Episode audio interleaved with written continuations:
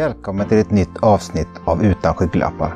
Det här är podden där vi pratar om vad hästen betyder och all den glädje den ger till oss. Det är avslappnat, det är naturligt och det är äkta. Och för att våra älskade hästar ska må bra och fungera på bästa sätt så är det viktigt att vi, förutom kärlek, ger dem det bästa foder. Jag har därför inlett ett samarbete med HSH Hö och Patrik Olsson i Uddevalla. Helt enkelt för att min Essie ska må bäst och för att du ska få något trevligt att lyssna på. Hej och välkomna till Utan skygglappar. Eh, I dagens avsnitt så ska jag prata med Per-Olof Brasar från Leksand som eh, har haft ett, ett makalöst intressant liv. Så jag säger välkommen PO. Tack för det. Vad, eh, om man tar den äldre generationen som jag räknar mig till så känner man nog till dig ganska väl om man varit någorlunda lite sportintresserad. Men, men för de som inte är det, så berätta lite. Vem, vem är P.O. Brasa?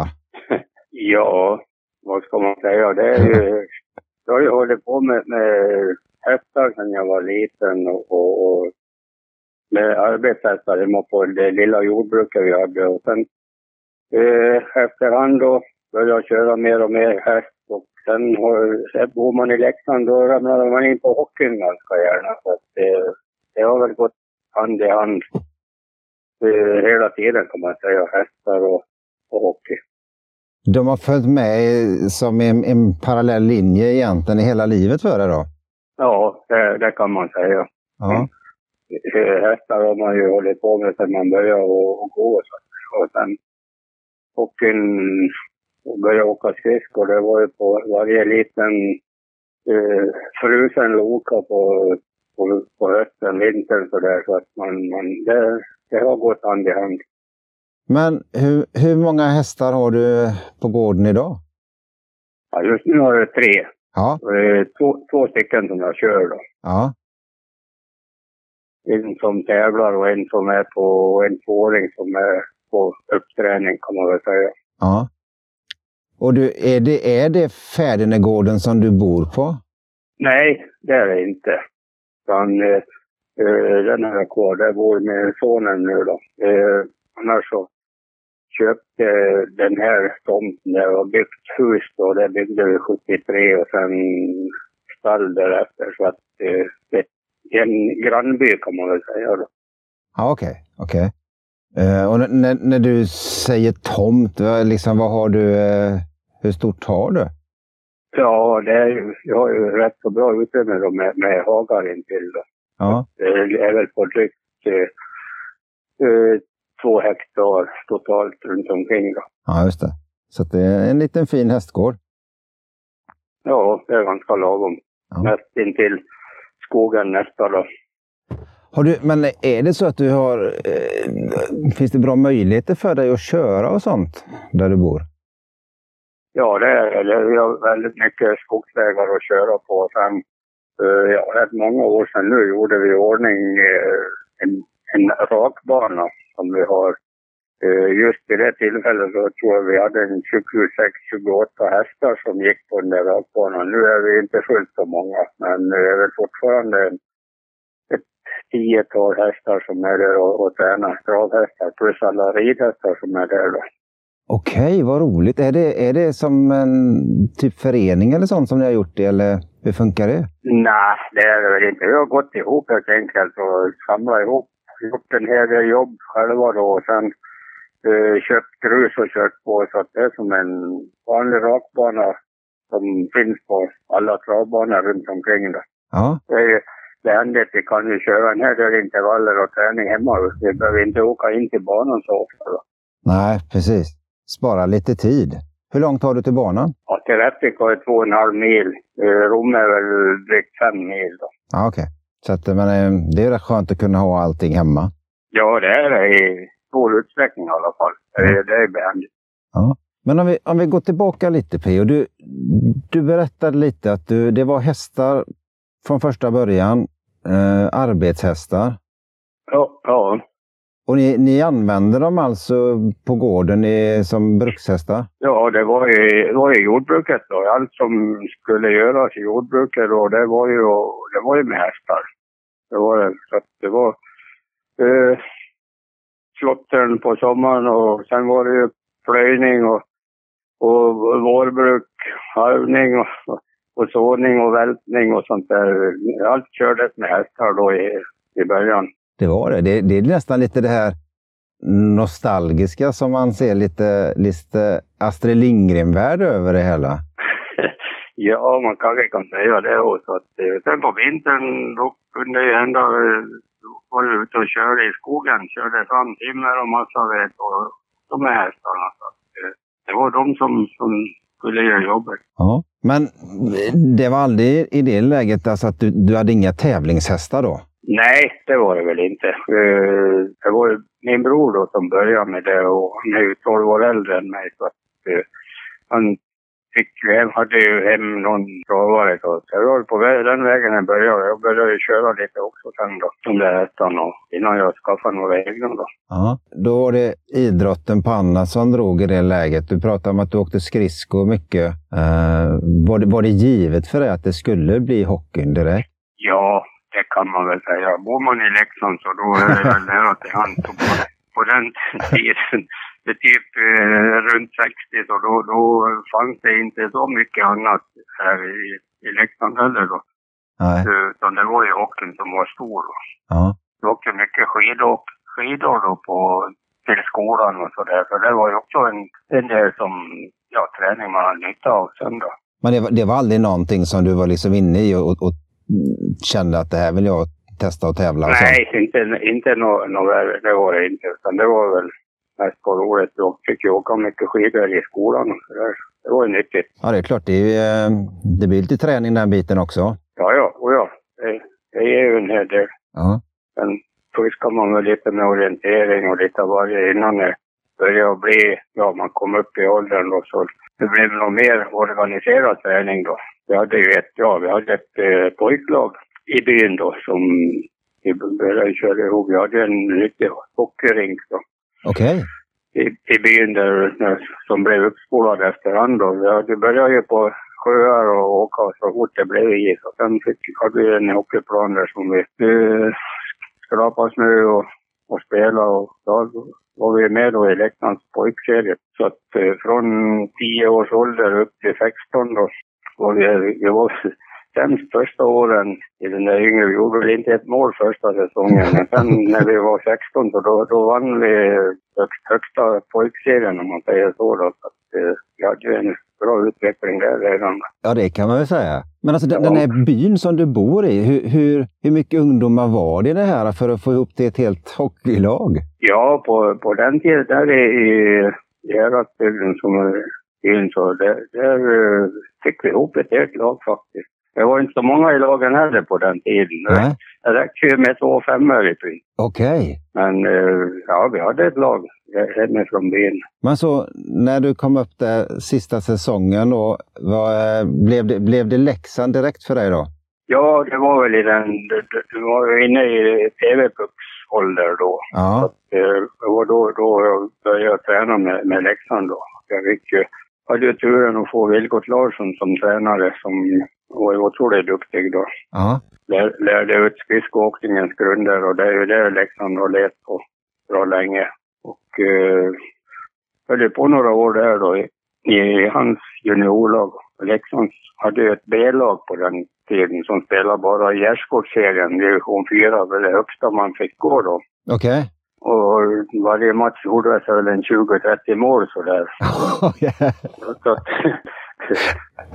det var ju inte något publikvänligt. Jag fick ju inte gå något högre. Så att, eh, många av de som spelat i Leksand och var på väg ut ur A-laget där, de spelade i B-laget. Och sen gick de vidare till Häradsbygden då, till, till deras A-lag och, och började spela där. Och de tog ju upp Häradsbygden så långt så att de höll på att kvala till högsta serien ett tag. Har nästan hamnat i samma serie som Leksand. Nej!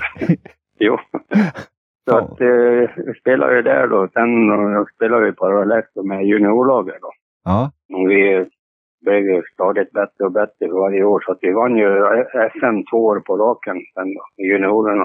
Men, men, upplevde du att det var en stor kontrast i, alltså komma från den här lokal eh, häradsbygden till att komma in till storklubben Leksand? I, i både i hur, hur det sköttes men också kanske i träningar alltså, och ta plats? Ja, det, det, det var det ju. Det var ju mer organiserat och flera träningar när jag kom in till Leksand. Fick du den här att, också att det var tufft att ta plats eller var du så pass direkt så att du självklart du spela? Ja, jo då, det, nog, det gick väl bra Ja. på en gång. Det, det tyckte jag. Ja. Fick ju ändå spela några, någon säsong i det här, så, det här B-laget jag pratade om då. ja. Och komma in den vägen då.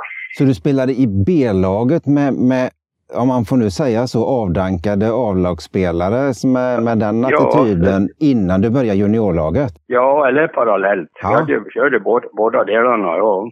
Och så vann ni två, två JSM-guld. Ja, Vad tänker man då i det läget? Vad, vad liksom, vad börjar drömmarna och de här visionerna för framtiden ta plats då? Eller hur, hur tänkte du där? just när vi vann de där juniorerna, då hade jag spelat i Leksands A-lag en, en hel säsong. Okej. Så att, eh, och vi var flera stycken som, som uh, spelade i A-laget. Vi kom ju in redan på hösten 69. Ja. Efter Leksands första guld så kom vi in, jag tror vi var åtta juniorer som kom in i A-truppen. Vi, vi blev ju rejält härdade för att spela junior-SM jag vet, vi vann ju junior-SM-finalen med 13-2 mot Sverige. Åh herregud. så att vi, vi, vi var ju väl skolade och härdade redan då. Men liksom, du gick in, Leksand vann SM-guld och sen tog du plats i A-laget direkt efter. Eh, Det är ju ett ganska häftigt steg. Ja, för att de, de tappar ju en hel landslagsfemma kan man säga. Okej. Och det laget som vann 69, så det fyllde vi på med juniorer. Och jag tror vi var fyra i SM-serien med det nya laget. Ungt lag. Ja. Så det blev ju följdriktigt att vi blev ju bättre och bättre så att vi vann ju stora SM då. i år på raken sen. 73, 74, 75. Ja, men det, det, det kommer jag ihåg, för det var ju liksom, det var väl ni och Brynäs som mer eller mindre dominerade svensk hockey då? Ja, det var ju så. Det var ju Brynäs som var, som var bäst och vi tog över då vid sju- 70, 73. Ja. Och vann ju då sen två år till också då. Att, eh, men sen då blev det så att tappade vi lite, lite folk till proffshockeyn sen då. Själv åkte jag över 77 sen då. Det, du, du spelade en säsong därefter och sen åkte du, sen åkte du över till NHL. Ja, ja.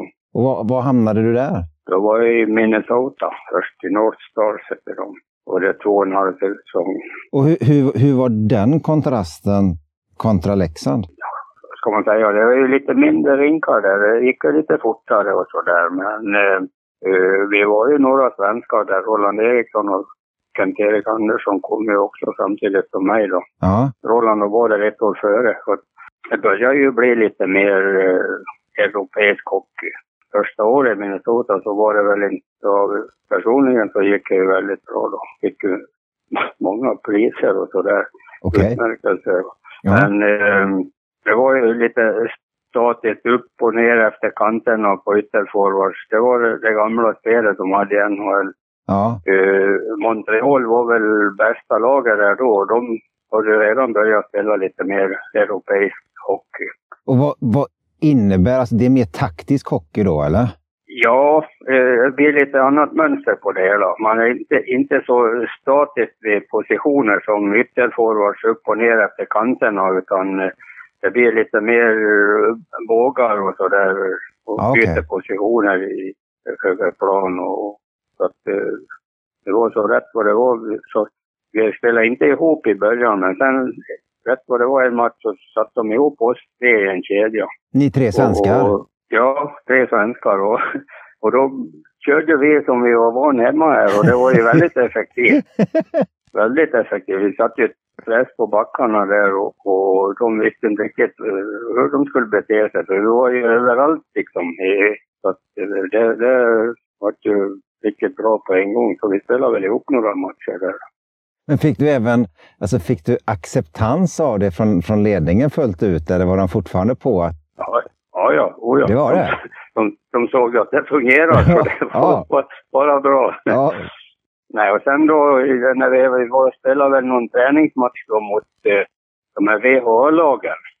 Där var det ju rätt mycket europeer i, så att eh, de hade ju mer europeisk hockey i, i sig än, vad NHL-lagen hade. ja, Att vi var uppe i Edmonton och mötte Gretzky då för första gången. okej. Och, och det var ju... Och sen kom de ju in i NHL, de här lagen. Edmonton, Winnipeg, eh, Quebec, Hartford. Ja, det var nog fler också som kom in i NHL och det förändrade ju hockeyn en hel del där faktiskt. Att det blev mer europeisk stil på det hela. Hur länge var du kvar i, i eh, Minnesota? Ja, I Minnesota var jag två och en halv säsong. Och eh, sen var jag i Vancouver i lika länge, två och en halv säsong där också. Och vad, vad var det som gjorde att du, du flyttade till Vancouver? Eh, ja, det var ju så. Jag var, jag var över och spelade VM då, eh, 78, efter första säsongen i, i Minnesota. Och eh, då var jag inte riktigt förberedd för en, en hel turnering och spela så mycket som jag gjorde. Så det blev lite väl tufft. Man gick nästan in, in i väggen där. Så att, eh, det gick väl inte så bra andra året utan eh, en bit in på där, eh, en bit in på tredje säsongen sen så bad jag att få, om de kunde få, få till en förflyttning. Okej. Det tog väl en månad ungefär så, hade de ordnat det. Så att, eh, direkt från en, en träning var jag iväg och checka in grej, och grejerna på flygplatsen och, och, och åka efter dagen efter. Dagen efter var det match med Vancouver så det var direkt från flygplatsen i Vancouver och in till ishallen och byta om och spela match. Vad häftigt. Det var, det var snabba ryck. Ja. Det var ingen snack om att spela ihop en kedja eller något sånt i det läget, utan det var bara ut. Nej, nej, nej då. nej, så att, eh, och då var man, fick man liksom en ny chans när man kom på ett nytt ställe och sen då var man liksom lite på gång igen själv också. Så att, eh, det avslutade ju bra den säsongen sen och, och, och säsongen därpå, den fjärde där borta, det var ju väl den bästa jag hade. Så, det var riktigt bra. Jag, jag läste på ett ställe att, att det var en liten speciell typ av uppsättning, kedja, som du hade i Vancouver där va? Det var, det var ju så, den här fjärde säsongen kom ju Tiger Williams från Toronto och sen eh, BJ McDonald, han från Edmonton. Ja. Och vi spelade ihop där och var, var väldigt effektiva faktiskt. Tiger är ju en sån som, ja han har väl utvisningsrekordet fortfarande i NHL tror jag. Men, men han, han eh, kan man ju säga röjde lite väg och, och jag och BJ vi, vi fann varandra jävligt bra på is. Så att eh, totalt sett så var det, spelade vi effektiv hockey ihop. Och Tiger gjort 35 mål den säsongen. Det har man aldrig gjort någon gång förr eller senare. Ja, det, där ser man team och komplettera varandra liksom. Ja, eh, det är ju så det fungerar. Det är ju ett lagspel. Så att, eh, det, det vill till att man kompletterar och hjälps åt på plan. Och just den sista säsongen så gick det som du nämnde lite snabbt eh, väldigt bra. Ja, då var det lite, hade jag lite problem med ryggen faktiskt. Jag började redan i, på träningslägret och så där och höll på och grejer. Så jag missade en del matcher den säsongen. Men på slutet på säsongen så fick jag ordning på det där och hittade på en bra kiropraktor. Och sen tränade jag och en till. Vi var och jagade plan runt omkring isytor och åka på när de andra var iväg på turné. Så att vi, vi kom in i riktigt bra trim där i slutet på säsongen. Hela laget gick ju till Stanley Cup-final 82. Det måste ha varit en rätt häftig upplevelse, eller hur? Ja, visst var det det. Och ja. Det var det att Islanders var lite för bra bara, men, men annars så var det otroligt att vi kom så långt. Vad jag förstår så du hade redan bestämt dig för den säsongen att det här skulle vara sista säsongen. Och, och du hade planerat det också med att köpt ett par hästar innan du åkte över, eller hur var det med det? Ja, det stämmer. Jag köpte två hästar på, på så, över sommaren där eh, innan jag åkte över till sista säsongen. Så det var väl tänkt att det skulle bli så. Då. Vad var det för typ? Alltså, var det ettåringar, tvååringar, hingstar, ston eller hur? Ja, det var en förunge Okej. född det året och sen var en ettåring. Det blev ju att köra in den ettåringen, det blev inte förrän året därpå då när jag kom hem då. Han var ju två år då. Den här ettåringen, han, han råkade ut för det ena efter det andra så att han var ju, han var ju precis som ett vrak redan när jag fick hem honom som ettåring.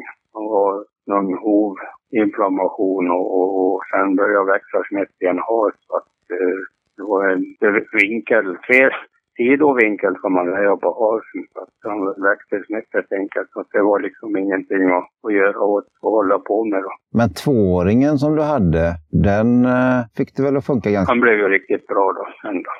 Han var lite, lite valpig och sådär som treåring. Han, men han, han vann första starten han gjorde på jultid då som treåring. Sen var han väl lite, lite flamsig i kroppen om man säger så. så att han gjorde några starter men sen fick han vara ifrån och skaffa en trickvagn och körde ett par månader med honom. Och han var ju som en helt ny häst. Sen har han ju gick han ju bara på sen. Okej. Okay. Han orkade med sig själv riktigt. Så han vann ju flera rikstotorlopp och flera finaler. Så där fick du vara med om både, både att vinna elitserien i, i travet också då? Ja, det kan man väl säga.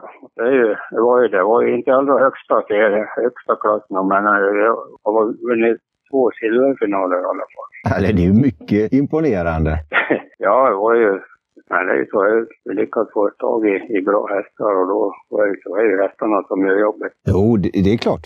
Men sam, samtidigt så, så liksom, du bytte ju träningsmetod för du kände att allting inte var rätt. Och det, det, ja, jo visst. Så det, det gäller ju att lyssna lite på vad det är de säger. Ja, så är det Du hade ju på lite med travet innan och under tiden med Leksand och den här biten. Men var det också ja. ett sätt för dig att, att, att få hålla igång adrenalinet och den biten som, som hockeyn gav? Eller? Hur, hur... Ja, du menar efter hockeyn? Menar ja, precis. Ja, det, det kan man ju säga. Det, är, det är ju lite åt det hållet. Det är ju, det är ju tävlingen, det är det som är moroten i hela verksamheten, att få ut och tävla. Jag vet inte om jag kanske har gått lite lite förväg här, men du, du berättade också när vi pratades vid om att du, du hade en nästan när du flyttade till USA som gjorde 44 starter. Ja, ja, ja, ja. Jo, men den, den var ju lite för, uh, lite grann före det också då. Uh, han var född 74. Ja, just det. Som, som uh, köpte ifrån, ifrån Gävle. Bert Adolfsson hade, hade Limit, en otroligt bra rysk häst.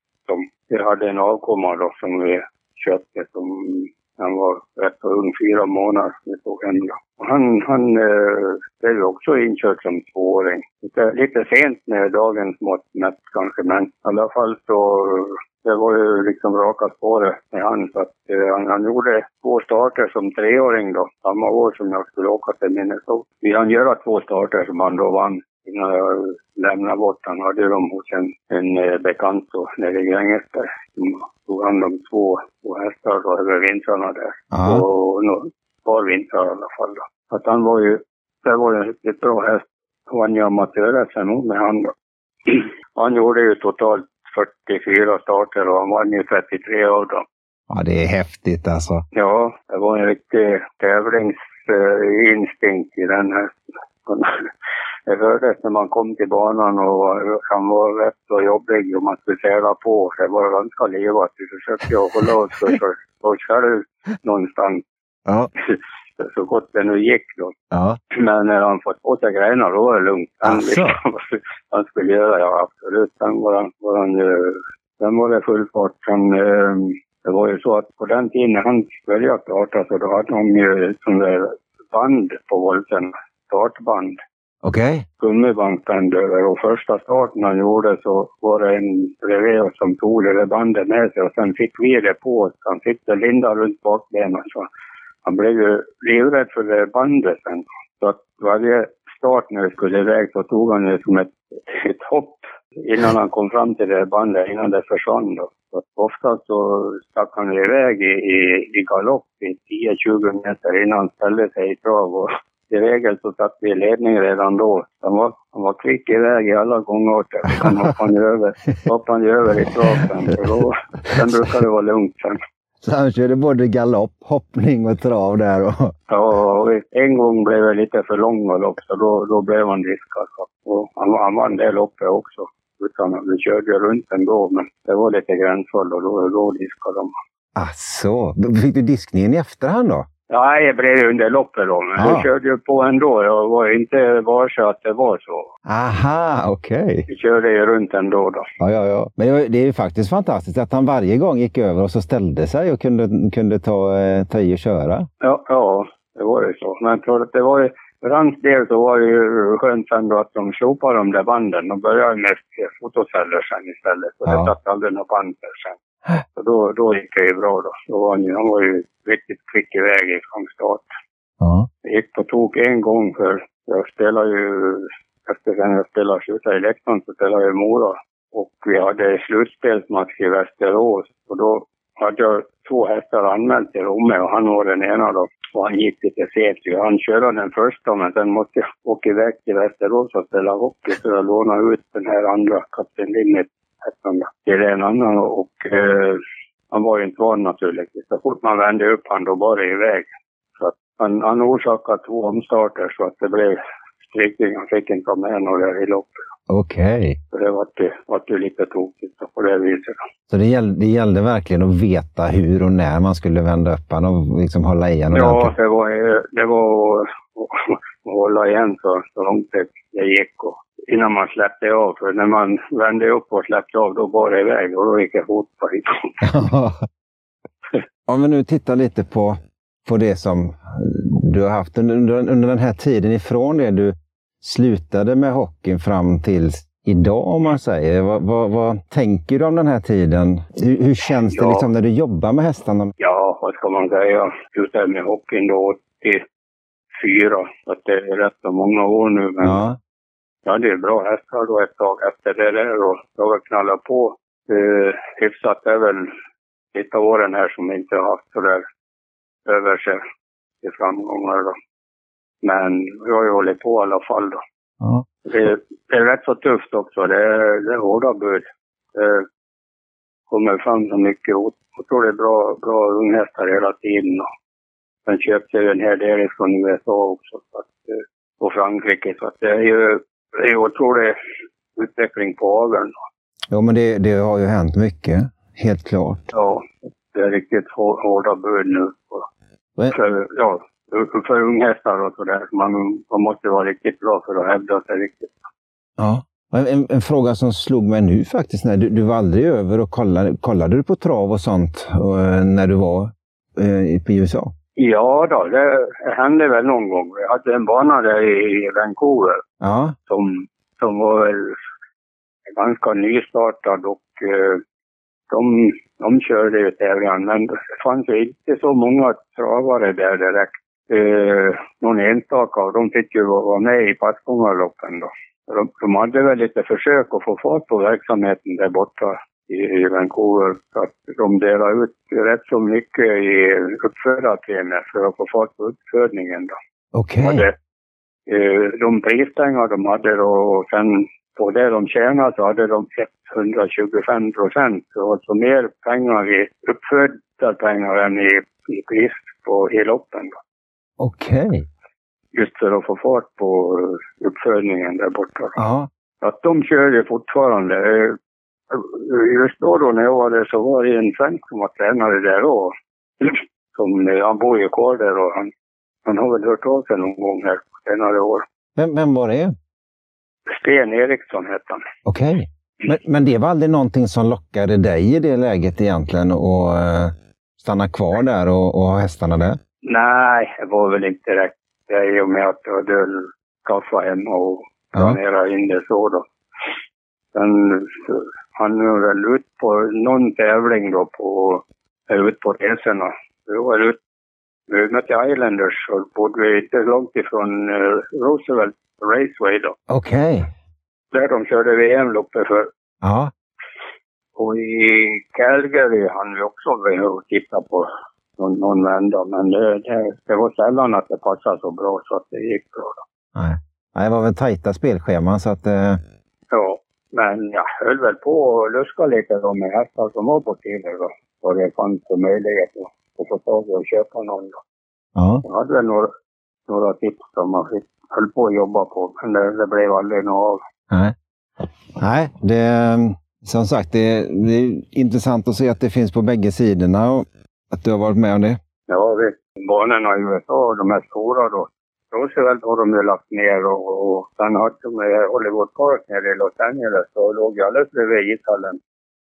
Uh, det var jag aldrig på någon tävling, men de, de har ju också lagt ner. Ja. Det är ju kasinor nu på de där banorna. Ja. Och det var ett kasino som födde hästprispengarna i, i loppen också då ett längre tag, men de tyckte väl ägarna tyckte väl det var synd att dela ut pengarna. De tog väl det själva istället. Ja, precis. precis. Ja. Så att, eh. Men vad, vad liksom var... Nu hade du tre hästar. Eh, Två som Ja. du tränade, en, en tvååring och en som startar. Eh, Ja. är det lite på den nivån som du, du tänker liksom och, och har det här framöver eller hur, hur ser det ut? Ja, jo det är, det är väl så. Eh, Jag har ju några polare här som har flera hästar. De har kört lite grann då, som har flera unghästar. Så att det är väl det är möjlighet att, att köra hästar fall. Ja. Så det är väl det. Man är ju funderat på att trappa ner lite också. Det har jag ju gjort naturligtvis. Trappa ner till nu och sen får vi se hur länge kroppen fungerar. Men det är ett bra sätt att, att hålla igång kroppen. Ja, det är det. Absolut. Det är mycket som, runt omkring som ska skötas helt enkelt på en gård. Då. Ja. Då får man ut och hugga ved till man har det. Och det finns att göra. Ja, Det är inget svårt att få dagarna att gå. Nej, det är inget problem alls. Tacksam för att jag har fått lov att prata med dig här PO, för att du ville ställa upp och för att få lyssna lite på din historia med och, och, och det som du har upplevt både som hockeyspelare och, och som, som travtränare. Ja, jo, det är ju... Ändå är det ju bara en liten del man hinner med så här. Då. Jo, men det, så är det ju. Vi har, ju. vi har ju egentligen bara skrapat på ytan i, i ett helt liv så här, men, men Ja, jo, det har varit kul att lyssna på dig och få ta del av stora framgångar inom, inom båda sporterna. Det har ju i alla fall hunnit med en, en hel del travet också. Det har är det då? Men det var det 212 segrar som har stått på just nu då. Hoppas att det blir någon mer i alla fall. Ja, det är ju, det är ju, det är ju faktiskt otroligt meriterande, det får man ju säga helt klart. Ja då, det är det. Ja. Så jag, jag tackar så mycket och önskar dig all lycka till. ja, tack själv. Tack för det. Detsamma! Vi tackar dig för att du har lyssnat på Utan skygglappar. Det här avsnittet presenterades av H.C. Hö och Patrik Olsson i Uddevalla. Vi hoppas självklart att du gillar det du har hört och att du följer oss i din spelare samt delar det vidare till dina vänner. Tack så mycket!